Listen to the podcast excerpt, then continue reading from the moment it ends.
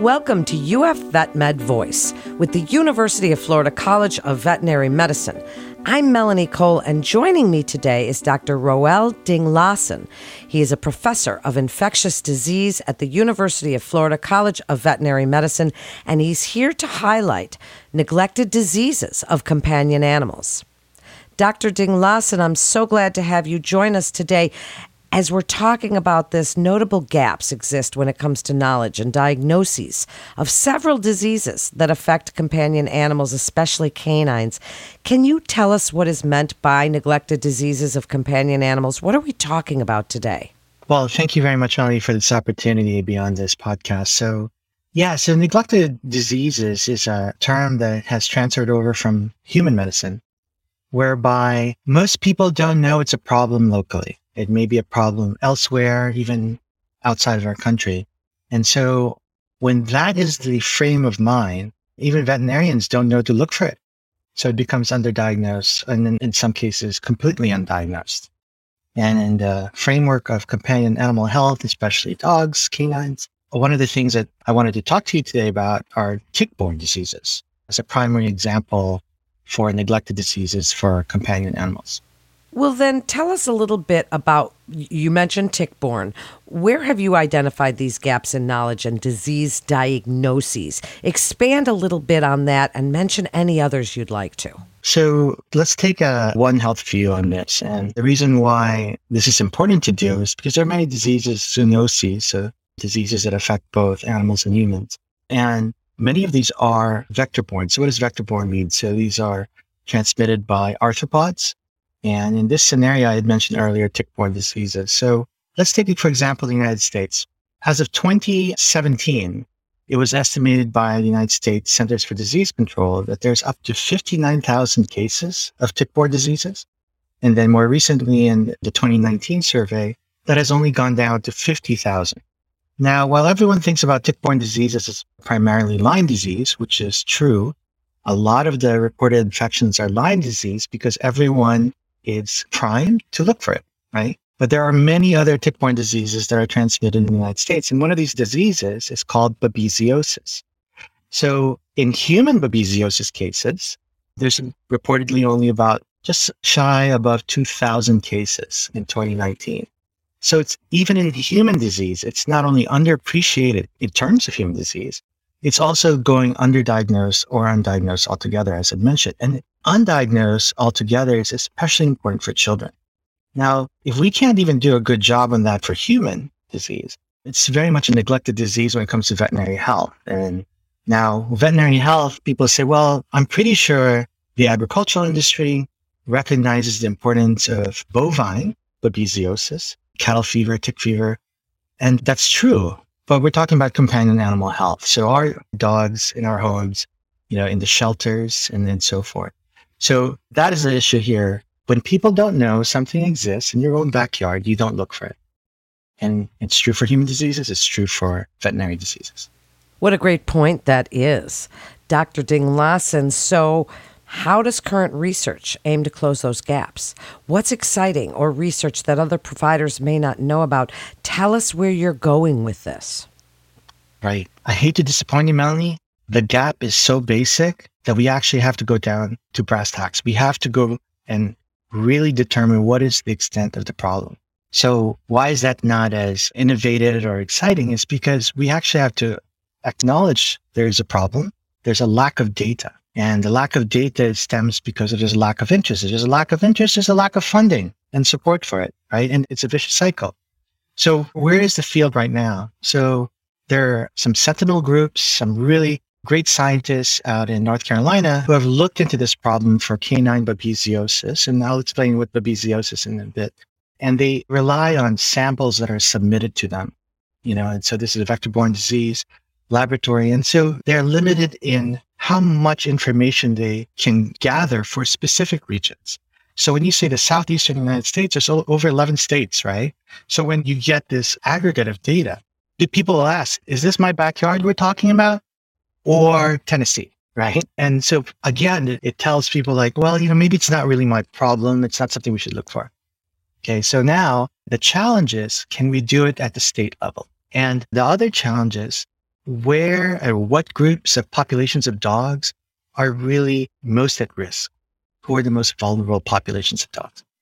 If we can identify those, we start to understand better what is the problem. And then from there, we can determine new solutions. So then let's talk about that link. You started to touch on it a little bit, Doctor, between environmental exposures as well as linkages between those exposures and chronic diseases like diabetes or lupus. There are definitely translational aspects to your work as well as impacts on humans and plants. Yes? So, how do you envision this work, this scope of what we're talking about, translating to care for both animals and humans? Absolutely. That's a great question. So the answer, as you said earlier, diagnostics. Now, the problem with diagnostics is where are you going to do that diagnostic test? The example that I'd mentioned earlier was a laboratory, right? So it's a laboratory that was built and designed to take samples from all over the US or uh, regionally, and then they analyze it. That data then sits in that laboratory and doesn't really go back to the veterinarians very quickly. That's the biggest problem. What veterinarians need is a point of care test, something that they can do in their clinic, something they can do in their office, something that can be done in a shelter. And that's where this big gap lies. We don't have good rapid tests for diseases such as Babesia.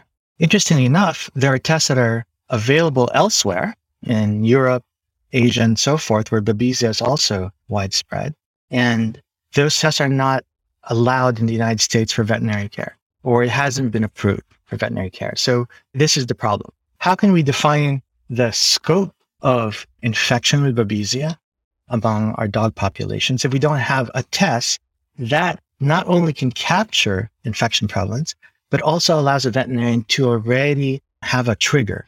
So what the trigger is like, what is the care that would be needed for this canine? And that's what's missing. So that's where we come in. Let me just tell you a little bit about babesia. So babesiosis is a tick-borne disease primarily. It's caused by a protozoan parasite, and the genus of that parasite is babesia.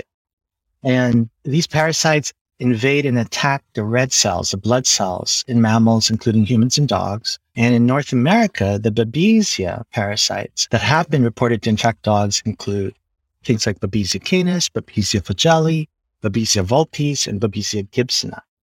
Now, these all sound like foreign names, but these are just the different parasitic species that are Babesia that infect our dogs. So here's an example. Some earlier studies done in Florida that they've actually described babesiosis is commonly found in greyhounds and pit bull terrier type dogs. It's very specific, right? Greyhounds and pit bull terrier type dogs. And for greyhounds, it was discovered that transmission was occurring in the greyhound kennels. And it's very high infection prevalence there, greater than 50%.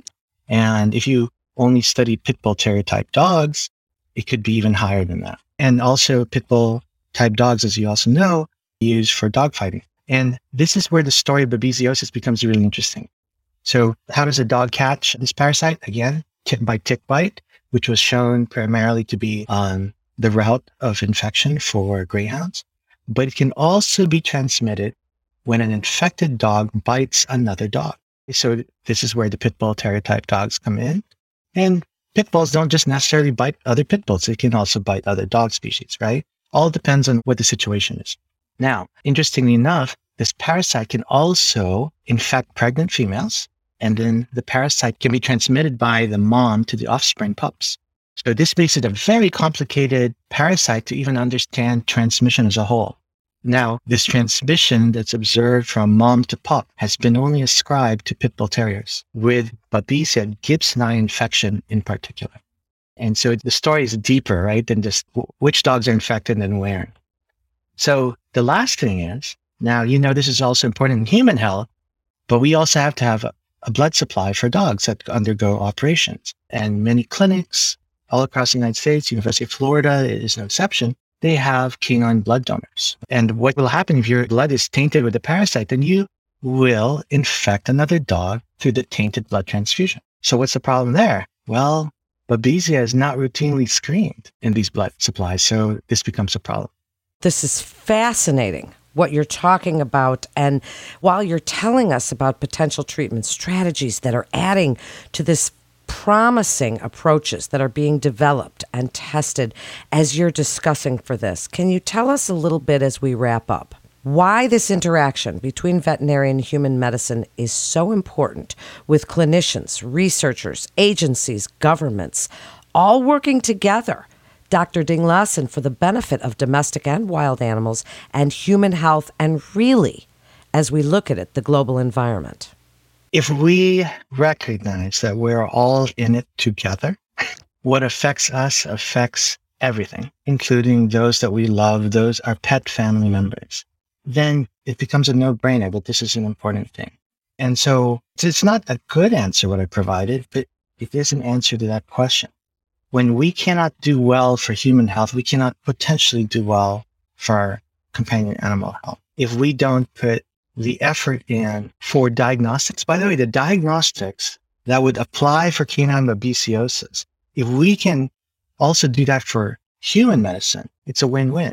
We don't even have that. You know, among all the parasitic diseases, I studied malaria as well. It's very well funded by the Gates Foundation, but babesia, not so. And so it becomes this perception. So the perception is, oh, it's not really that bad a disease. It really doesn't affect a lot of people. Then we relegate it to, it's not as important. Great. And it becomes neglected. But the problem is we don't even know the size of the problem. So how can we even do that prioritization or deprioritization in this case? And so these are important things to consider. Innovation will follow the need. When you have a very well articulated need, innovation will happen. In many cases, we in public health, we say we have all these public health problems, but there's an engineering approach to this. And that's when we bring in our colleagues in engineering say, help us solve the public health problems. And that's also canine health problems. It's very costly. The treatment for this disease, babesiosis, is extremely costly. And I mentioned a, a vulnerable population before.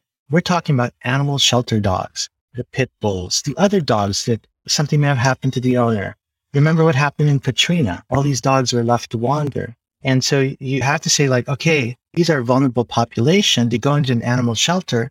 Animal shelters rely on the goodness of donations, but a full treatment for babesiosis, especially Babesia gibsoni, is over $200 and 10 days worth of treatment.